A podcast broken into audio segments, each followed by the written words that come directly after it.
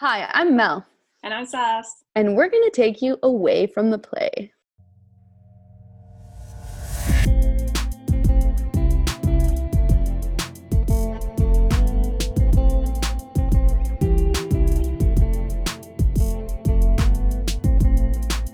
This week we had my best friend Bianca Molnar. Her and I go way back. We played soccer together when we were very little. We went to high school together, played every sport in high school together basketball, volleyball, soccer. Small school, we made every team. Not that we're that talented, but um, it was really exciting to speak to her. She is the assistant manager at event, of event services at Ottawa Sports and Entertainment Group. She also is an in-game host for various sporting events, mainly volleyball. Volleyball. She's done it around the world, Pan Am Games. She was in Tokyo at one point. So it was really interesting to kind of see what goes behind the scenes of like these huge events. Yeah, I agree. And it was cool to get to know your friend uh, Bianca. And obviously, we recorded this episode uh, way earlier. I think it was sometime in the summer. I don't even remember when, but uh, it was great to learn more about what she does uh, in Ottawa uh, kind of like you said, the behind the scenes Mel. And then, of course, in game hosting is completely different. So it's great to hear about both those experiences. And, you know, while, you know, she does share uh, a little bit about how sports and different leagues are planning on coming back during this pandemic, while it was recorded back in the summer, I think a lot of it still holds, and it's just very yeah. interesting to know the discussions that are going on uh, in that respect. So, you know, we hope you enjoy this episode.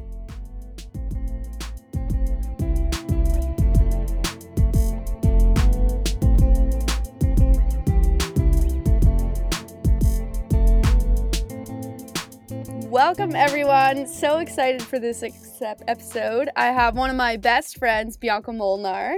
She is assistant manager of event services. I'm just going to restart. Is it event services? yeah, event services. Yeah. It's a really weird title. Okay.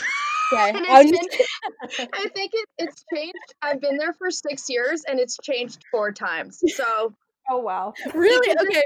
you can call me whatever. okay, I, am gonna restart, but I'm gonna nail it this time. Okay. okay. Do you want to edit this part, or do you want no, to? No, I actually love this. We're keeping it. okay, fine. Okay, uh, welcome everyone. So excited for this episode. We have Bianca Molnar, one of my best friends. We've known each other pretty much our entire lives. She is assistant manager of event services with OSEGS, the Ottawa Sports Entertainment Group. Um, and basically, she coordinates, from what I've understood, just all the events at TD Place in Ottawa. Bianca, thank you so much for joining us. I'm so excited to be here. Thank you so much for having me. No problem. Um, first question, real tough one, is just how are you holding up during this pandemic? I'm actually doing okay. Um, surprisingly enough, I know our industry, the sporting industry in general, has taken a hard hit during this COVID 19 stuff. Um, but my organization is one of the few that were fortunate enough to be able to keep all of their employees. So, with that being said, um, we're you know finding work and doing stuff um, on our to-do list over the last six years that was just kind of put on the back burner and now we're getting to revisit some of this stuff so the organization is only about six years old um, and we had to get things going really quickly uh, when it started up so we were kind of able to do a bit of a catch up and now we're trying to be as creative as possible during this time since we can't host events in our building to host events either online um, through zoom and for instance tomorrow i have to host a trivia night and uh, we've done events in the community. So I'm not doing the job that I typically would be doing. As you mentioned, I do help run events, but uh, you know, it's work. And uh, for the most part, our organization has done a really good job at staying positive and keeping us busy. So I'm not doing too bad, which I'm super thankful for. I'm really glad to hear that you guys have been able to keep a lot of your employees on board. And I'm super curious about what you've been up to and how you've adapted during this pandemic because like you said working in sports there's so much that we can't do right now um, but before we get into that so mel mentioned twice that you're the assistant manager of event services at oseg and much love mel first and one didn't count i thought it was great I thought but so too. Uh, I was wondering if you could tell our our audience, you know, what exactly does that mean? Yeah, so um, that's my full time job at the venue. So uh, the Ottawa Sports Entertainment Group owns two professional sport teams right now. There's the Ottawa 67s, which is the OHL team, and then there's the Ottawa Redblacks, which is the CFL team in Ottawa. Um, we run our events at TD Place, which is a 24,000 person stadium and a 10,000 person arena. Um, so, on top of hosting both of those sports teams' home games at that venue, we host concerts and other events and have arena and stadium rentals as well. Um, so, my department uh, essentially runs the fan side of the experience of any and all of these events that go through the building. Um, so we do stuff like customer service, um, managing the flow of people in the building, making sure they're in seat experience is exciting, that they're um, the communication they get prior to the event um, was enough to inform them. Um, we deal with problems on the fly during the event. Um, so basically, anything from A to Z, from the planning of the event to the execution to the post reporting, that entails anything that would touch a fan's experience in our building. Um, so I've been doing that for six years now, and um, the job kind of varies based off event um, and where the event is. So our building has, like I said, an arena and a stadium. Um, and we also host two other types of sports at the moment. We have a basketball team that just arrived in Ottawa that rents our building for their home games, um, part of the CEBL League, and as well as a soccer team um, that will be starting up next season. So, um, yeah, I basically run events in the building and um, kind of position ourselves from a fan's perspective to make sure everything goes as smoothly as possible for our fans. Many hats, Bianca. This is why I have such a hard time understanding what you do. Okay, yeah, but I'm just curious. I was just say I'm curious because like you have a basketball team that's going to be like renting um TD Place as their home venue. Like so when they kind of rent the venue, does that mean they've inadvertently hired you as well? Do you know what I yeah. mean? Yeah, absolutely. Okay. So the basketball team and the soccer team are both our renters for their home okay. games this coming season. Neither of them has actually started. They were supposed to start literally as COVID started. Um, but what that entails is essentially each team is managed um, on their own in terms of their marketing and their sales um, and their kind of uh, operational side of their teams. However, when they uh, use our venue and rent out our building for those games, part of our contract is they utilize the staff that run the building and run the events so they don't have to worry about that. So all they're worried about on a game day experience is the tickets selling st- uh, type of tasks as well as the just performance and management of the team itself um, during okay. the game and like the advertisement and the social media. So anything that's related to operation of the building, um, OSEG will take over.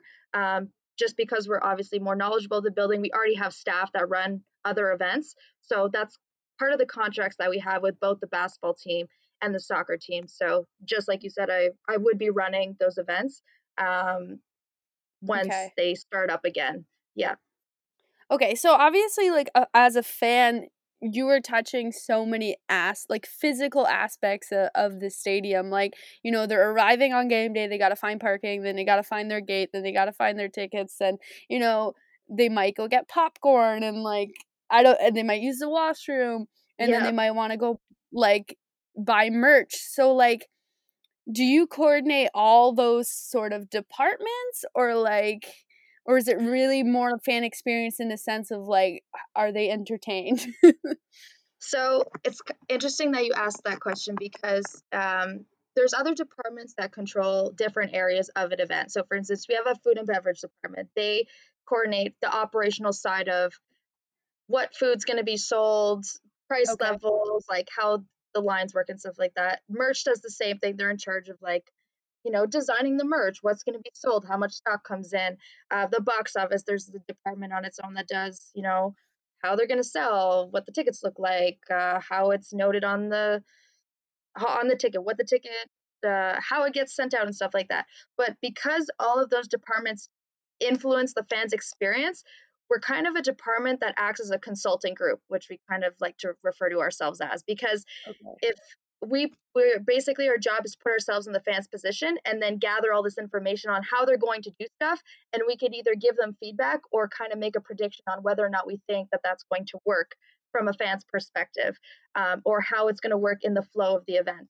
So for instance if a merch if the merch department comes up to us and says we want to add another merch stand because our demand is high and they they give us a location of where they want to put that merch we can let them know that that location is not going to be at like is not going to be ideal because flow of traffic in that area is not going to work that we know that the our food and beverage company is already expanding that area because they want more people to come in um, and order drinks through that area. So we understand kind of the bigger picture of the event from a fan's perspective and we help um, consult other departments on whether or not we think what they're doing is going to work and even give them suggestions on how to improve or just make note of what isn't working during an event so that they can go back and find solutions.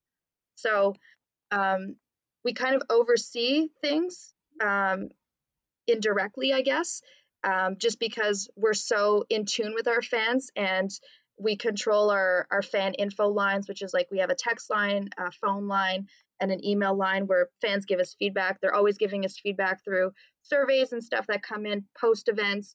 We get phone calls from fans before events. So we really take pride in ourselves at understanding the full picture of the event. And realistically, on an event day, all of these departments affect the fans' experience. So we have to be literally aware of every single thing that's going on in the building from every angle of every department during an event.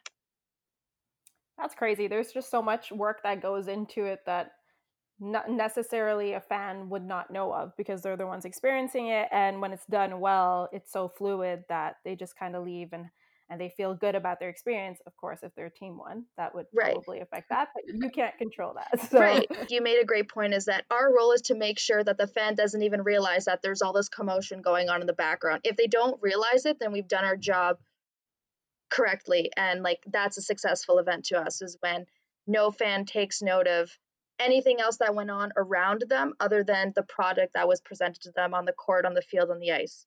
Yeah, that's it. And I, in my experience working in sports as well, like I can tell, I, I didn't work in, in that department. I was more on the communication side of things, but I had colleagues who were in charge of that. So I know I've seen, at least from from some distance, the amount of work that goes into like breaking it down into like every single aspect and making sure that everything's taken care of my question for you is you know given that there are different sports uh, that you that that come and play in your building so if you have football you had hockey uh, now you have base uh, basketball sorry and and soccer how does you know you're you're attracting different fan bases for sure i'm sure there's there's some overlap right um, yeah but these are different fan bases so how does your approach change and and how do you kind of I guess analyze those ba- fan bases in order to make sure that you're you're giving them you know the appropriate and like the right experience.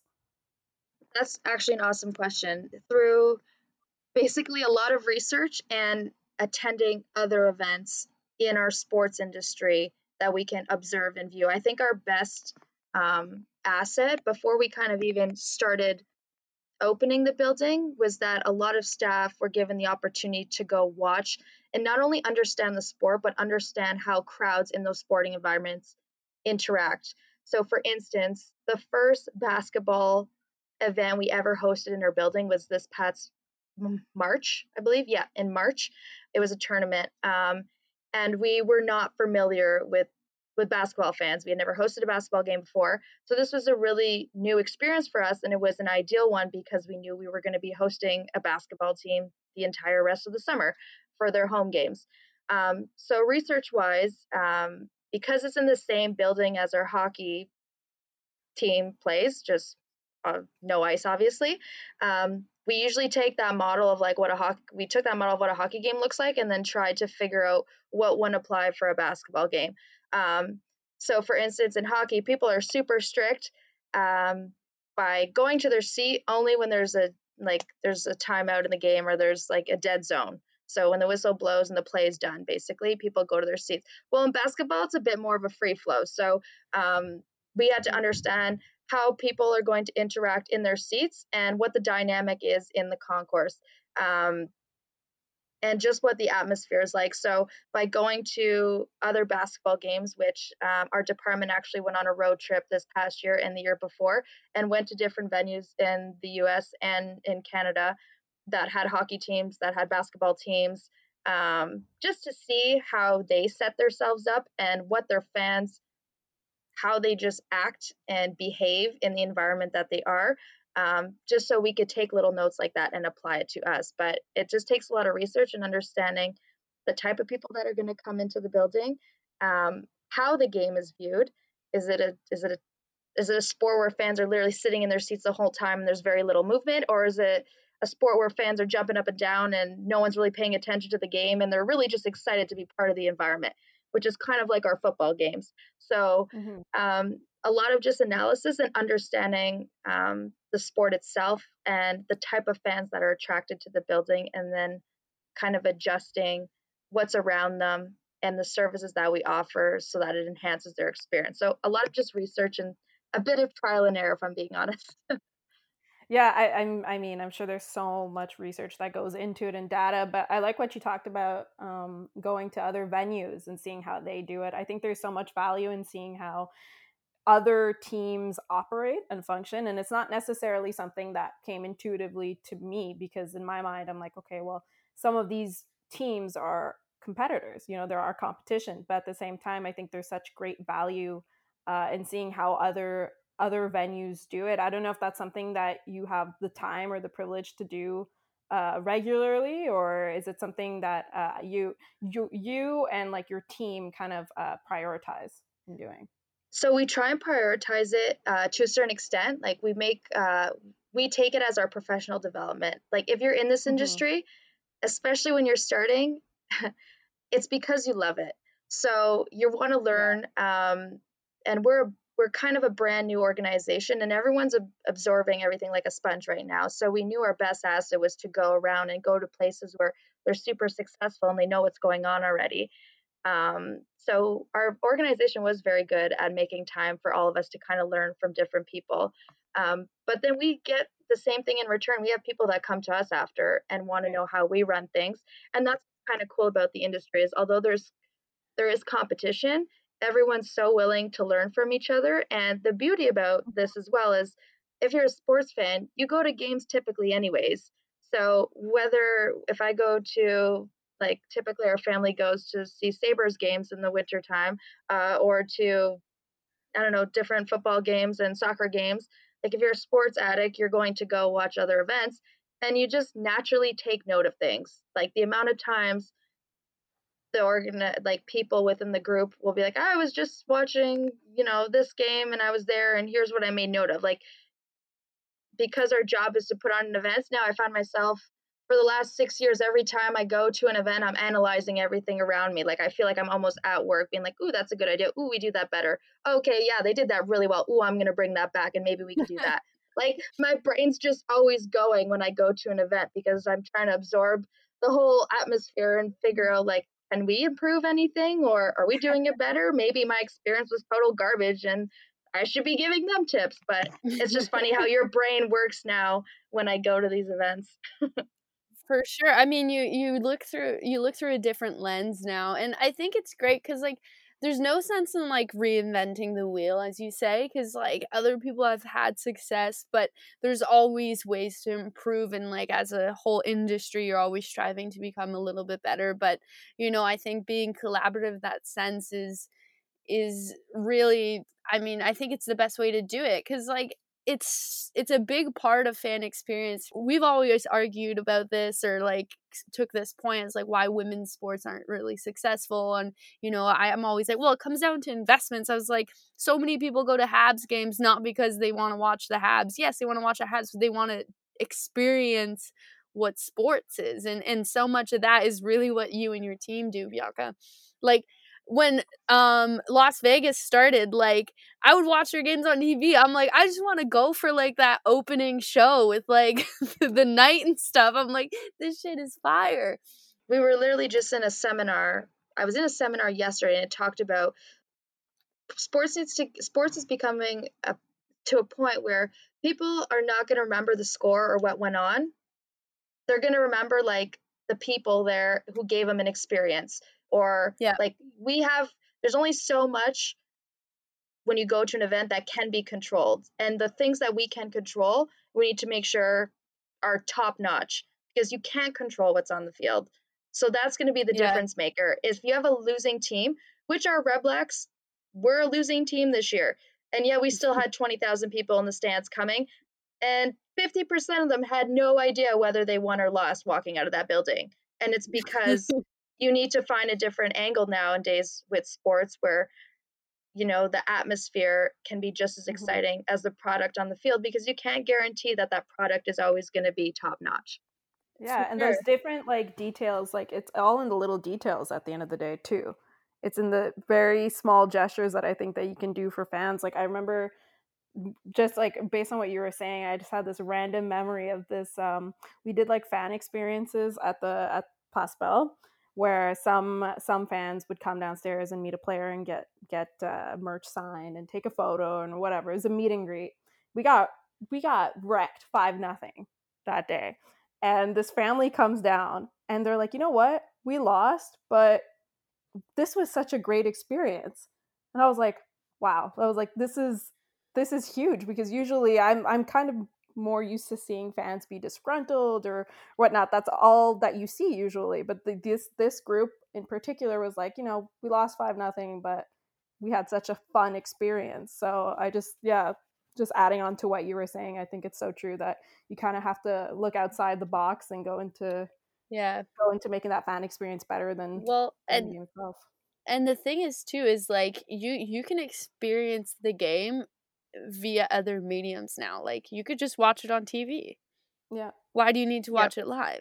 It's for the experience, right? So, Bianca, I guess my question was like, so you know, venues and teams will often have like specialty nights, like whiteouts. And I know at one point I went to visit you in Ottawa, and you you had ordered like these kind of throw towels for you know that that had like Ottawa sixty seven on it, and like how is that part of your job or is that part of like marketing job and like how do you coordinate a game where pe- fans are kind of like receiving um sort of mem- memorabilia or something and is Yeah. this is something you coordinate differently for for like a CFL game versus a 67 game Yeah, so the idea will typically come from the marketing department. They're more of like the creative side of things, Okay. and we're typically the execution side of things. So um, if they come up with this idea, they'll run it through us to be like, hey, we want to give out, let's say it's 24,000 towels. Do you think that's going to work? And we'll tell them, well, yes or no. And we'll give them like, we're the logistics side of things. So anyone in the building could come up with all these ideas. But at the end of the day, there's a few of us, like our department and then the actual operations department, um, that will be able to determine whether or not some of these special items or special um, added bonuses for fans that are coming into the building that game or that game or those experiences will be doable um, on a game t- for that game or maybe it's something that they're bringing up that's going to be you know forever going every sunday or every time you know for every game. So we typically don't come up with the ideas we'll be the ones to decide if it's one doable and then how we're going to execute it. So for instance when we were handing out those towels we didn't order them we weren't the ones designing them but we were the ones receiving all of them organizing them to be distributed and then doing the distributing ourselves. Okay.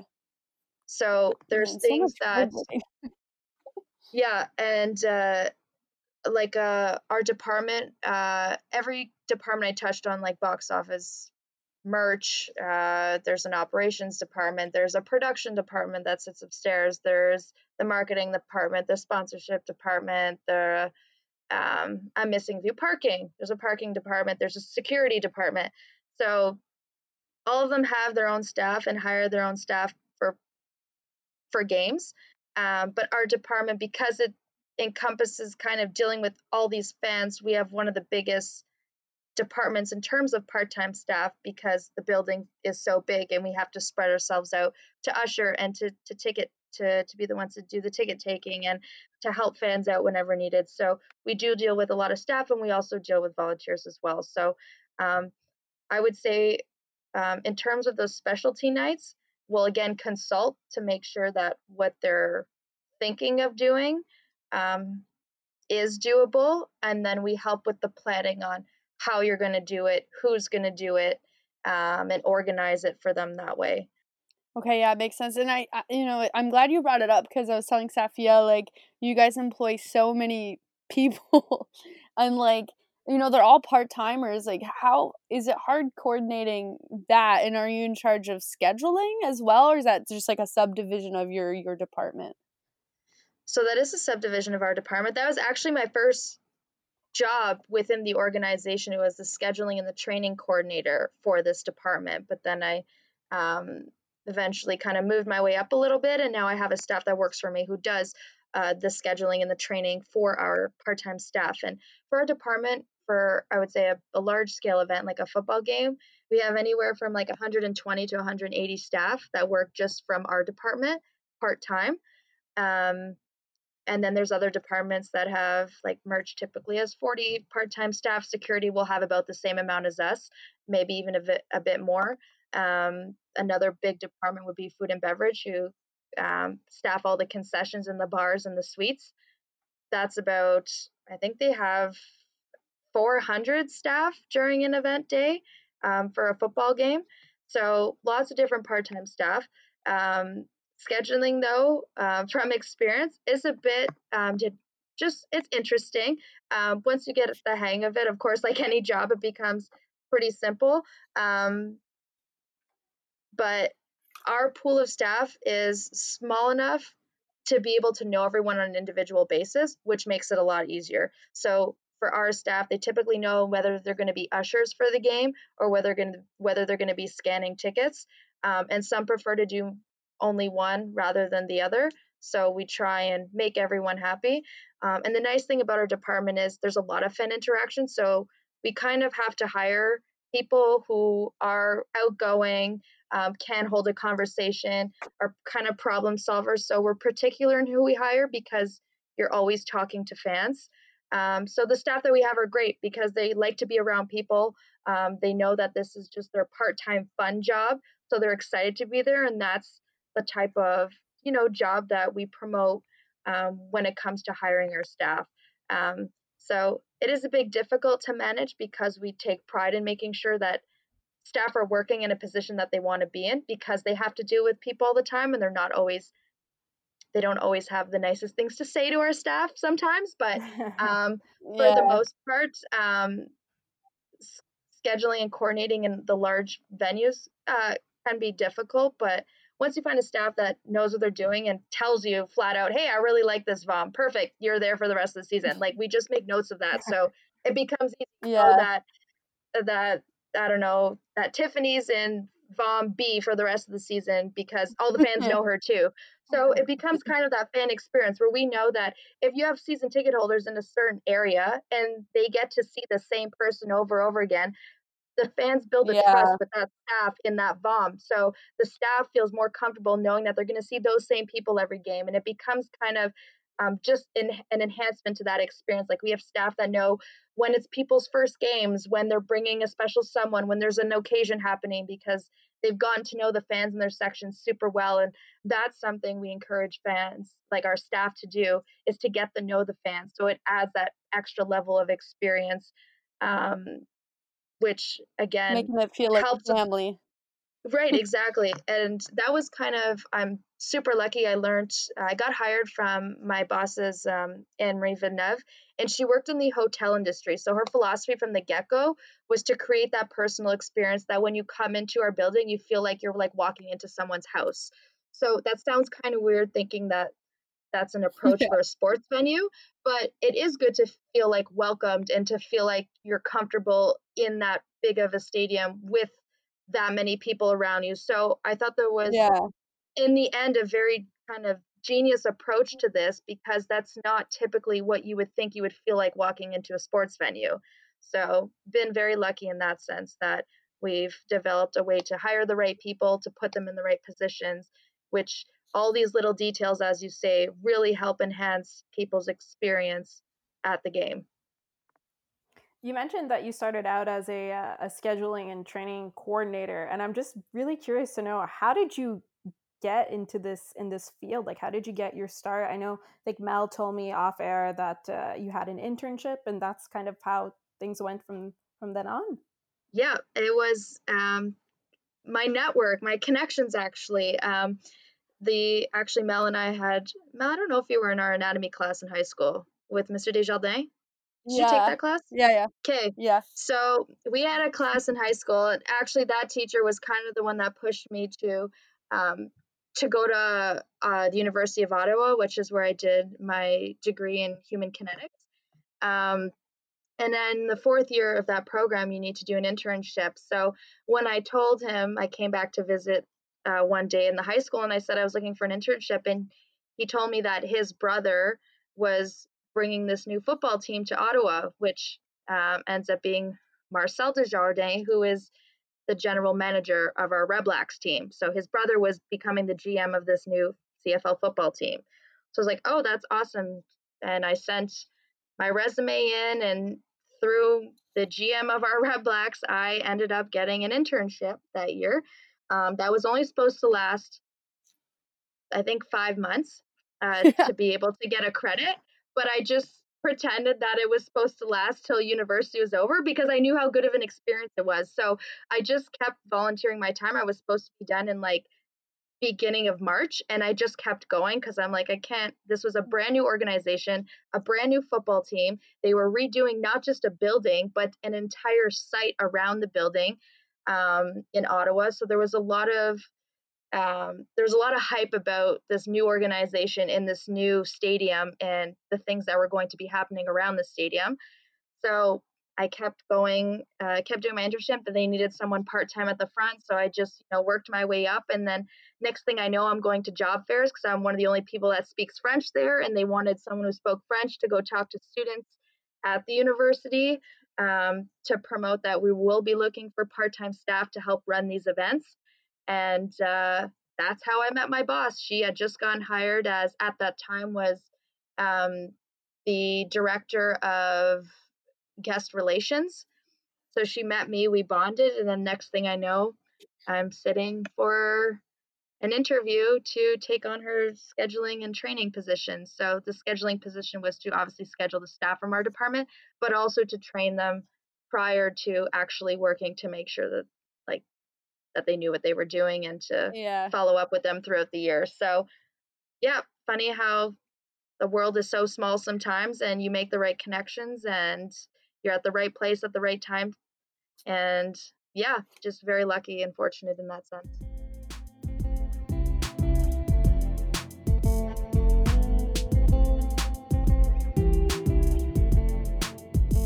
What's sort of the long-term plan now with uh, the COVID and obviously with social distancing, it's going to be different how we approach sports and how fans interact with with sports in general.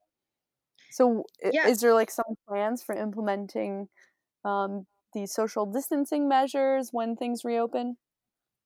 Yeah, absolutely. So, based off um, like uh, we were talking about earlier, um, off the record, I had said that our venue and a lot of the sports industries right now were kind of coming together and sharing information and sharing how they were planning on doing things and executing once this all once this all opens. So the nice thing, the silver lining about this whole COVID thing is all the connections we're making and trying to make sure that we as an industry are doing as best as we can to to get back on our feet and to come out uh, super strong and we know how much fans and just the society in general is missing having events and missing sports in their lives right now.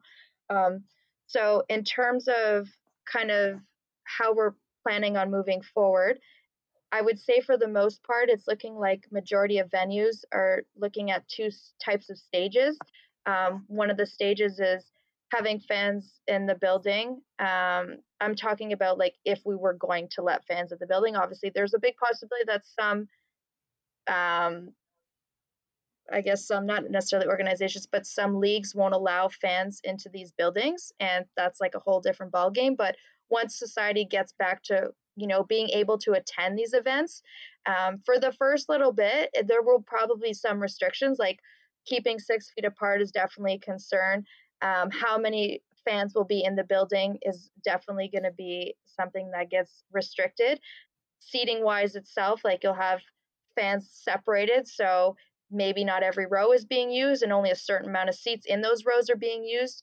Um, seats will be sold in more so groups so that you'll just don't have individual people taking up seats so there's yeah, like a lot of talk yeah exactly and then more sticking towards the rows so it's easier access and so you're not crossing over random people to get to your seat. so there's a lot of thought in going into a lot of different seating plans that we've seen um, to try and keep and a lot of this is social distancing and sanitization so probably moving forward um, you'll see hand sanitizers everywhere a lot of things in the venues won't be touch related so washroom dorms will be you know censored so it opens on its own sinks will be mm. censored like anything that you think of that you would touch will no longer yeah. be a thing same thing with like condiment stations so it won't be like huge changes um yeah but things that you'll notice that are either not there anymore they're just done in a different way um a lot of stadiums are talking about limiting traffic flow so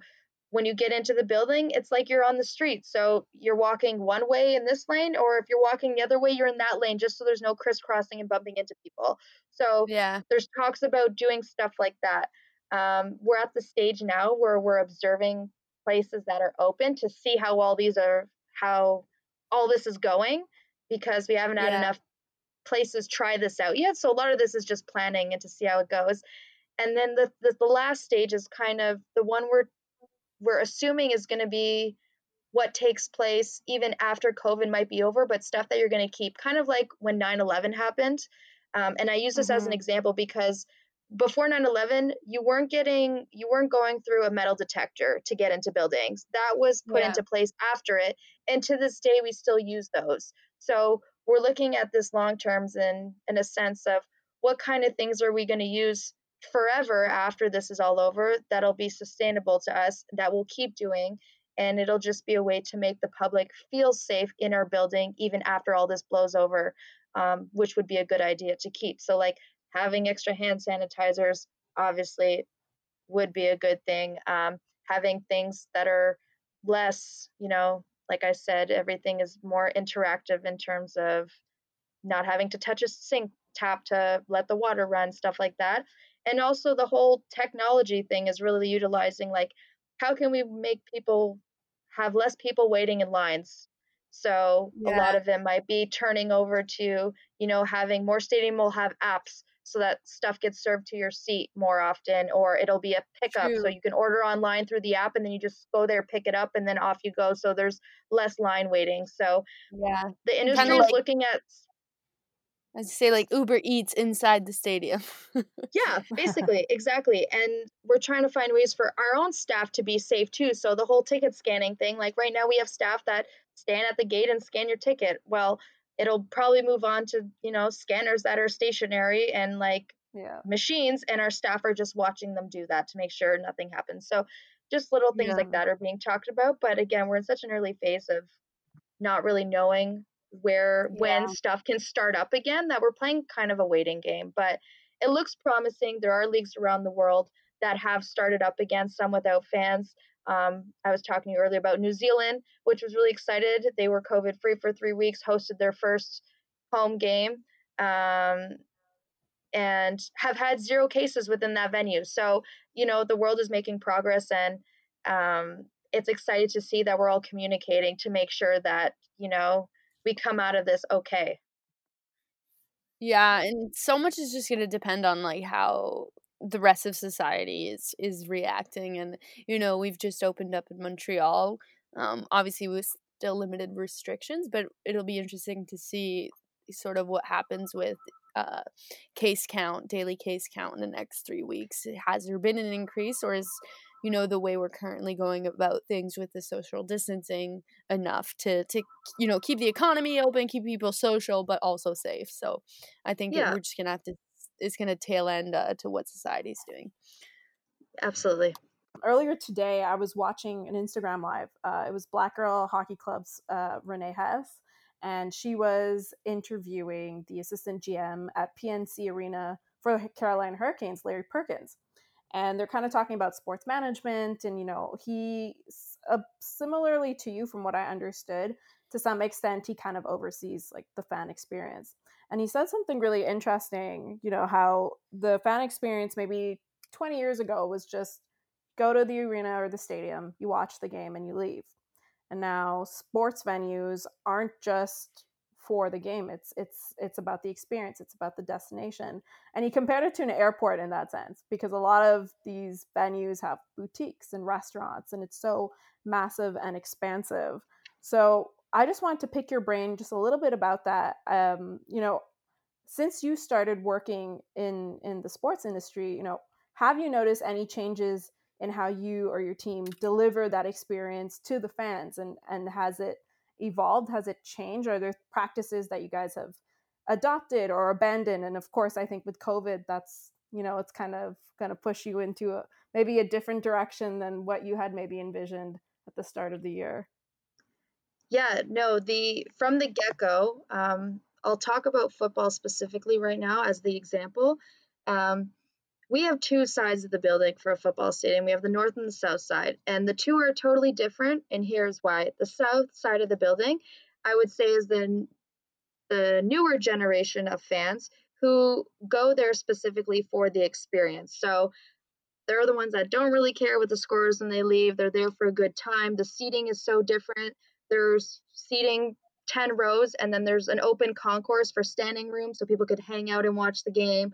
Um, it's a lot more open concept. So in the building, it's funny, you'll see empty seats in places at times and we're sold out, but that's because you know everyone's standing around and they like that side of the building because of the standing room.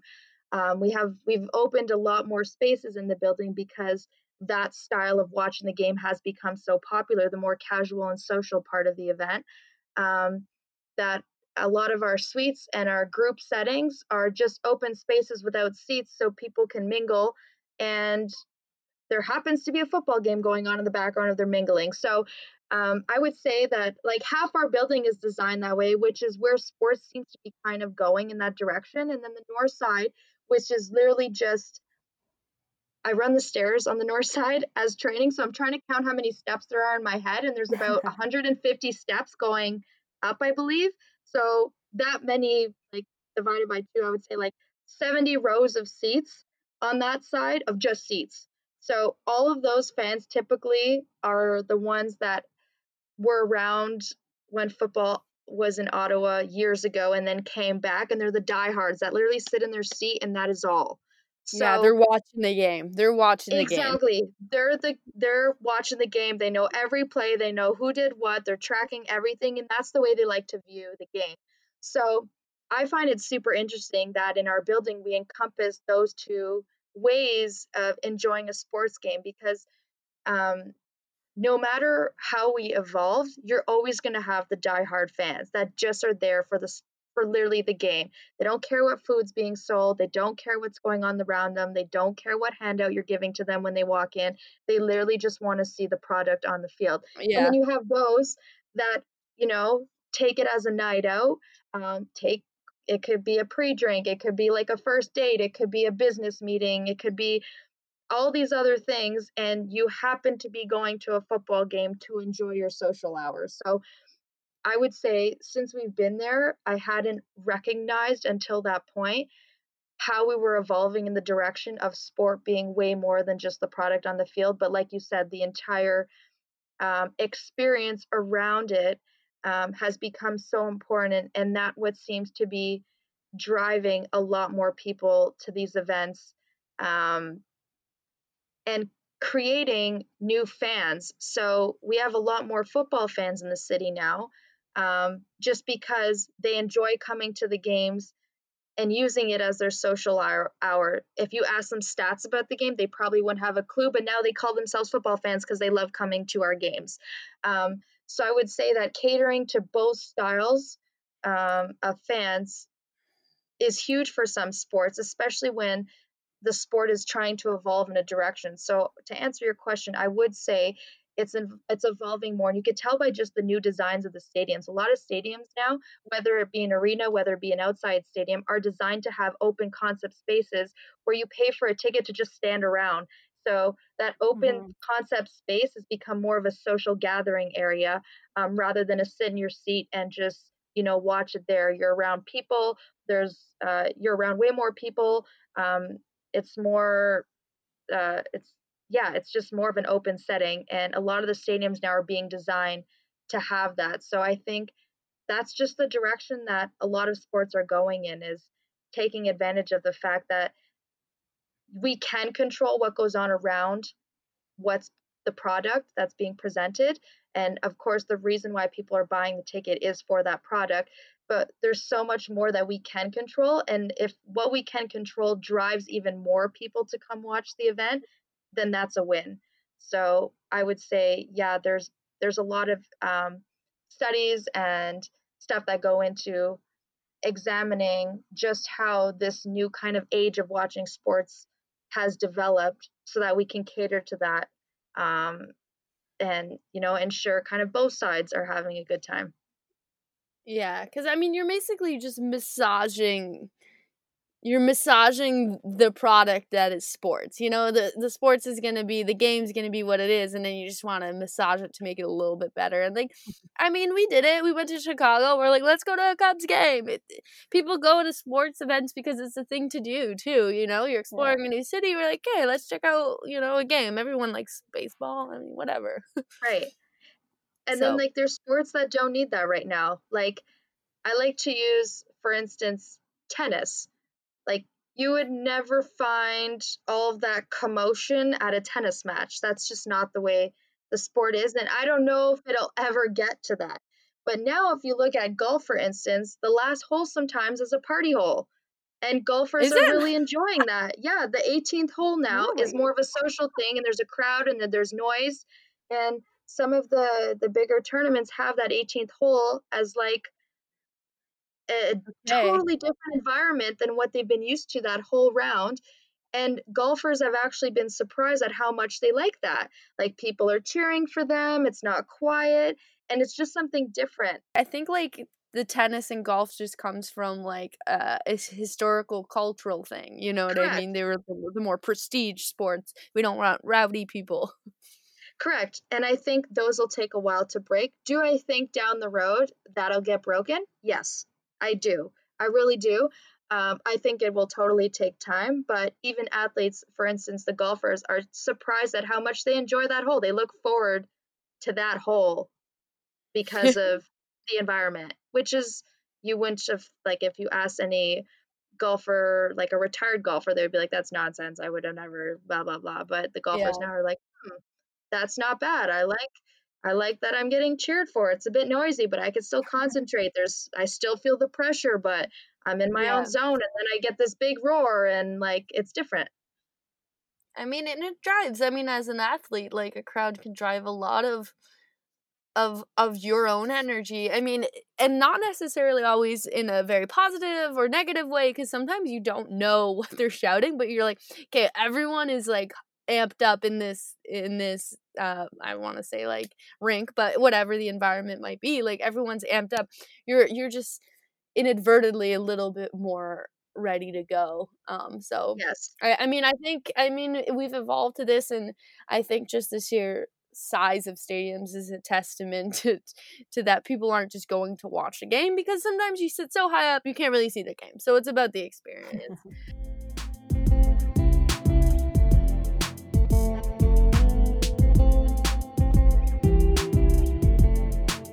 I know you do something else as a kind of a side gig. Um, so can you tell us a little bit about how you got into kind of in-host um, or in-game host? And I know you also like kind of freelance in, in that um, realm. So maybe tell us a little bit about like your side hustle as a in-game host.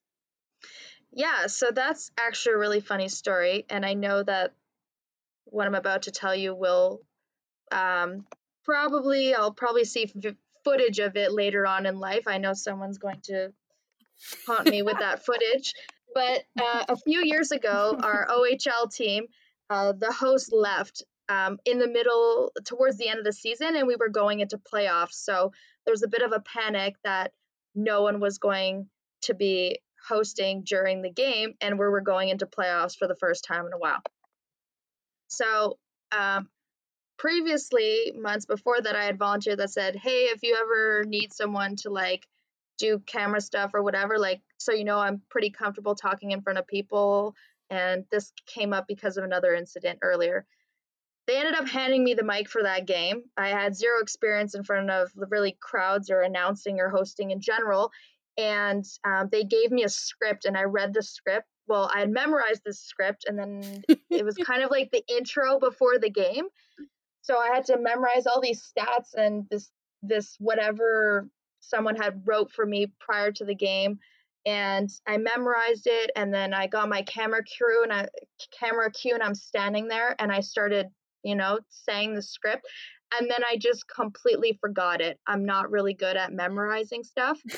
Um, so I ended up announcing on camera that I don't remember what I'm supposed to say. So I'm just going to read off the page I have. So I grabbed my sheet and I just started reading this page.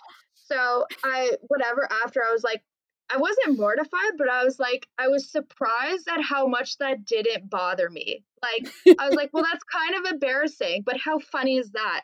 And then I just realized like how much I enjoyed that rush of like, kind of failing, but like laughing it off. And I'm like, if I can just fail like that in front of everyone and laugh it off, then I think like I can do well with this type of stuff. So I was the host for the rest of the season. I was super fortunate. One of my um, one of my other bosses at the time, Kristen Johnston, uh, Johnson worked as um, her background was TV production and she was she had recently worked in the production department as well and that's her forte so she kept giving me tips her daughter was actually the one who was the host before that ended up moving so i got lots of tips throughout the way and after hosting hockey i started hosting the soccer games as well um, we used to own a soccer team and now that team no longer exists but we rent the building out to another one so i was hosting for that and then anytime an event came in our building, I started hosting those games as well. So that's kind of how that started. And I'm just shocked that they invited you back after you just read the script. well, I did, and I was like, but the thing was, I had realized that I really liked that, but like someone gave me a script to memorize, and you know yeah, me, I don't mind you. talking in front of people. I was like, just if you, if you let me write down points, I can just, you know, ad lib forever. Like I can just talk freely, but like know what I'm supposed to say. I can't memorize word for word. That doesn't work for me. It's also just hard to memorize someone else's written word. Like if you mm. wrote the same sentence kind of with a couple different words, it's easier to memorize if it's Correct. your own. Exactly. As so if it would have been probably my own wording, I probably would have done way better, but if it but it wasn't. So I told him after, I was like, I know this was a total fail. I, I'm like, but I'm determined to like get better. Like I just, I knew it was a fail. People were probably like, oh my God, like who is that? Like, like that just doesn't happen in, that doesn't happen very often.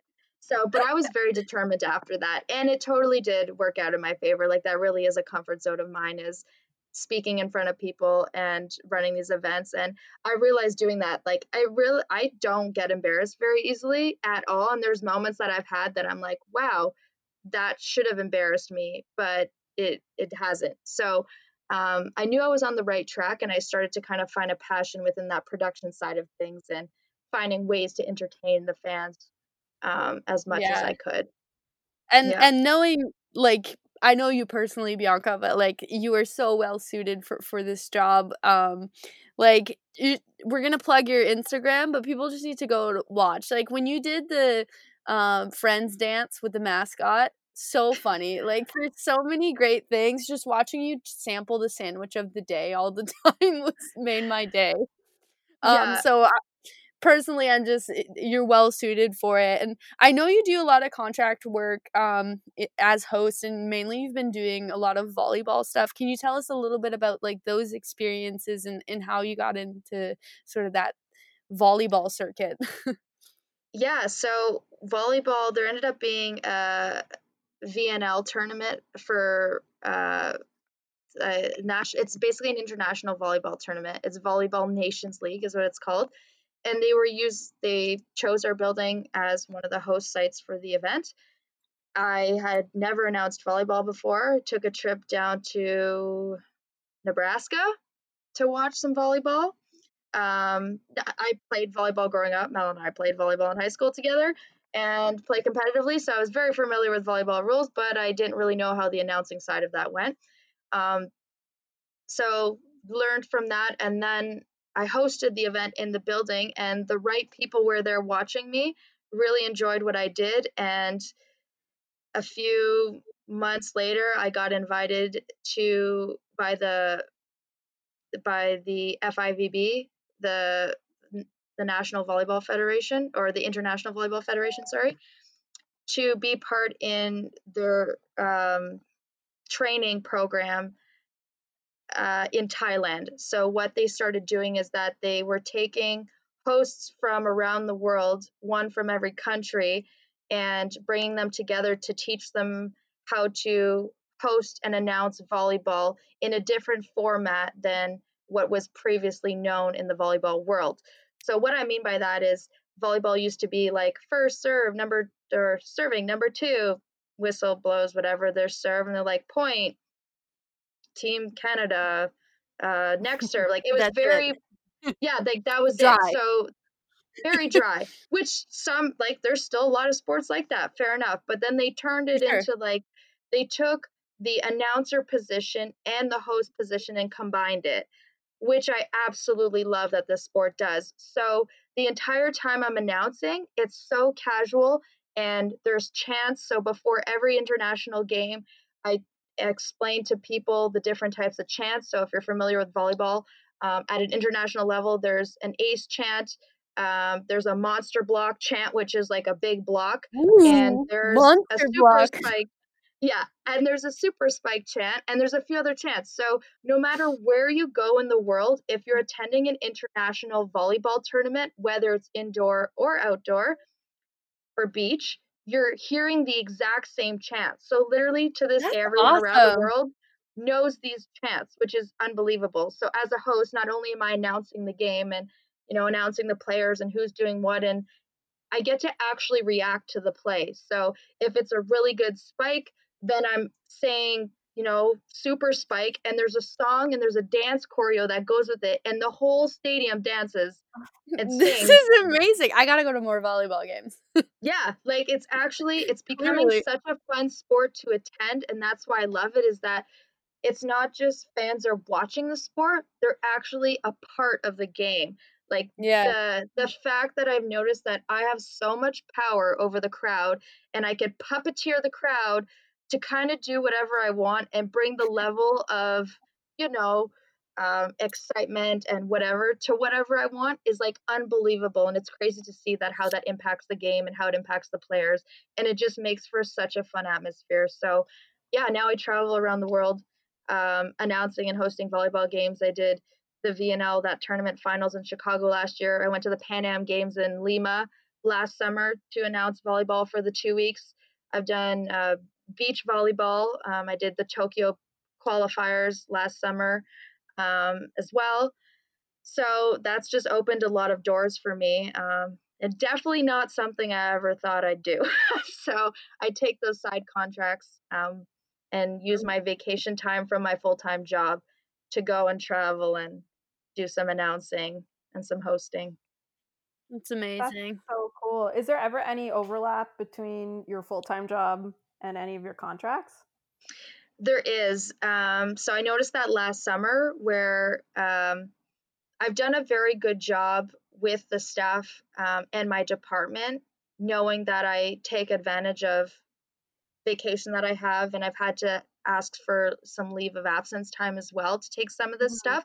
But they're so supportive. They know that this I'm still working in the same industry and what I learned from outside in other countries, I always bring it back and I always tell them what I've learned and how other people are doing things. So I'm bringing back mm-hmm. knowledge. So I think that's why they're so flexible with me. But I also have a very good staff that work for me and work with me that I know if I'm gone, I've prepared them for success, which has been huge. And I've kind of learned that over the years, you know, how to lead a team and um, how to make sure that, um, like, obviously you're um, you want to make sure you're a good asset to the organization. Um, and not that I want to be replaceable, but I want everyone who works either under me or with me to grow as well. So I have no mm-hmm. problem in sharing and developing others and things that I typically would do. I'm I feel that that's the best way in case something does happen to me or I do go off and do these things. So I have a team that works well when I'm away and I like super proud of that. Um, and I'm just yeah, very, I guess, fortunate that um, OSEG sees this as a good opportunity for me to develop um, in this on this other side gig that I have. Um, so yeah, just very lucky for all that. It's cool to see that there's overlap because on the outside, based on how you describe your full time job and your contracts, they look so different, right? One's more working in the background, and then this one brings you to the forefront where right. you're able to, like you said, like kind of puppeteer the crowd. So I'm glad that there there's an overlap in that for sure. Once you're in those events, animating them and whatnot, you get to see as well how those events are thrown. So that's such valuable knowledge as well that you can bring back. I want to um I want to touch on how you energize a crowd. That was something Mel and I were talking about before because I'm sure that you know the way you describe what you do in volleyball must be maybe a little different than how you do in Ottawa 67 game. So could you kind of talk about those two experiences and compare and contrast them? For sure. Uh, the first part of like hockey, I would say, I don't have a lot of opportunities like I do in a volleyball game to energize the crowd. I have at the beginning of the game and I have during intermissions and sometimes TV timeouts. So right. the crowd doesn't hear me on a consistent basis and I'm not present on a consistent basis. So I really have to utilize my time strategically when I am on a mic and when I do show face to interact with them. I found that based off our fan base, the more casual I am on the mic and the more I'm interacting with them and kind of joke around, I always include the mascot because there's a lot of kids. So mm-hmm. I have conversations with the mascot, even though obviously the mascot's not responding. Kids love that stuff. So, and like Mel saw that little mm-hmm. dance that I did with the mascot. Like, I've become pretty, I would say, knowledgeable. And that's because of my full time job of knowing crowds and understanding the type of fan bases right. that are within the crowds, how to entertain them and to appeal to the majority of the fan base that are that are there and that are present. So, like I said, we have a lot of kids during hockey games. So I try and do things that will entertain kids and um, parents will appreciate so that their child actually maybe sits in the seat and doesn't go run around and, um, you know, kind of wanders off. So, like, I'm thinking of myself as more of like an entertainment babysitting service while I'm on the ice for hockey games. Um, and then I would say for volleyball games, um, it's been different for me because I do travel around the world. Not every culture reacts the same way to certain things. And I have to keep in mind too that when I'm entering a different country for fan experience, um, sometimes they don't speak English. So I have no clue who understands me in the crowd. So I really have to utilize, you know, expression and when I'm on camera to be animated. And I love to dance. I grew up dancing, so I have no problem like you know interacting with the crowd and going into it and like being one with the crowd um, and i think showing that i'm excited about the event and being part and including myself with the fans in those cases is best case scenario um, when i'm outside of country um, the one thing that i noticed within canada let's say while i'm announcing especially volleyball is that we're a very polite and proper country. So if I tell you to get loud, you're not going to do it unless I specify how you're going to get loud, that I want you to stand up, that I want you to clap your hands, and I want you to sing this song. So in Canada, we really need direction to like get to do something. Um, whereas if you go to a country uh, like when I was in Lima in Peru, the crowd was basically up and cheering the whole time because that's just the nature of their cultures to be singing and dancing and you know doing whatever and half of them probably aren't paying attention to the game, but they were already doing that. So when I started playing a song, they just naturally joined in. Whereas in Canada, we're not there yet. Um, I don't know if we ever will be. So it's really knowing to how the culture is going to react to the different things that you do, um, and knowing that, for instance, what songs people like to to be entertained by. Like music is such a huge piece of it, and when I do these events, I always get to know the DJ, and I always check out what songs he's thinking of playing or they're thinking of playing, how we can interact in terms of like songs that will get people up and dancing or songs that'll like set the tone for different things. So yeah. I work very closely with the DJ as well as the producer when there's promos or we have to throw stuff at the crowd or we have to announce who the sponsor is for so and so. So it's a bit of like a juggling act during the event to make sure that one, the sponsors are happy, two, that the crowd is following the flow that I want it to. And if they're not following me, I have to follow them. So if they're really quiet, I can't just play a huge pump up song because it's going to be yeah. really awkward because they're not at that level yet. So I have to figure out how to gradually get them to that level if I want them to get there. You, you so, got to build them. yes, 100%. So, and I think that's purely because of my full time job where I was so used to analyzing crowds and how they reacted and what their interactions were that this that has totally helped me get to a, a really good level and feeling comfortable doing what I am as a host because I can read a crowd really well. Yeah, I mean it's made you just more in tune with sort of the the the vibe of of the event or the I don't know stadium whatever it is. And I just want to say I can attest that Bianca is an excellent dancer. We used to dance together back in the day. I was did. terrible at dancing, and this is why I switched to hockey. But there is uh this is gives you an example, okay? Bianca was like center front stage. I was basically back corner behind the curtain. And then the next year she moved up a class and then I ended up quitting like 2 years later. we all find our niches. yeah, there's a really part of me wants to see Mel entertain a crowd. I have a feeling it'll work. I could entertain a crowd. Uh, you totally. I would just be a bad dancer. like so. The back to this friends dance thing. I don't know. So is who who is the friends character that's dancing in the show? Is it Monica? It's it's yeah. It's Monica, it's Monica and Ross. Ross.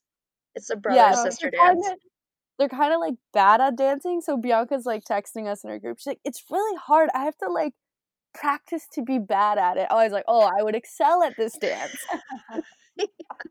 I had to pretend to be awkward. I'm like, I'm I'm too technically trained for this right now. that was amazing. But Bianca, we're just about at our end of time. I just want to thank you for joining us. I think everyone's going to enjoy this episode just because it's a really different part of what sports is, but a really important part. And personally, I finally know what you do, so I could I could explain it a little bit better. but and it was so nice to chat. And I'll see you soon because I'm going back to Welland. Um, and uh, we'll be able to hang out. But thank you so much for joining us, Bianca. It was a pleasure. Thank you so much for having me.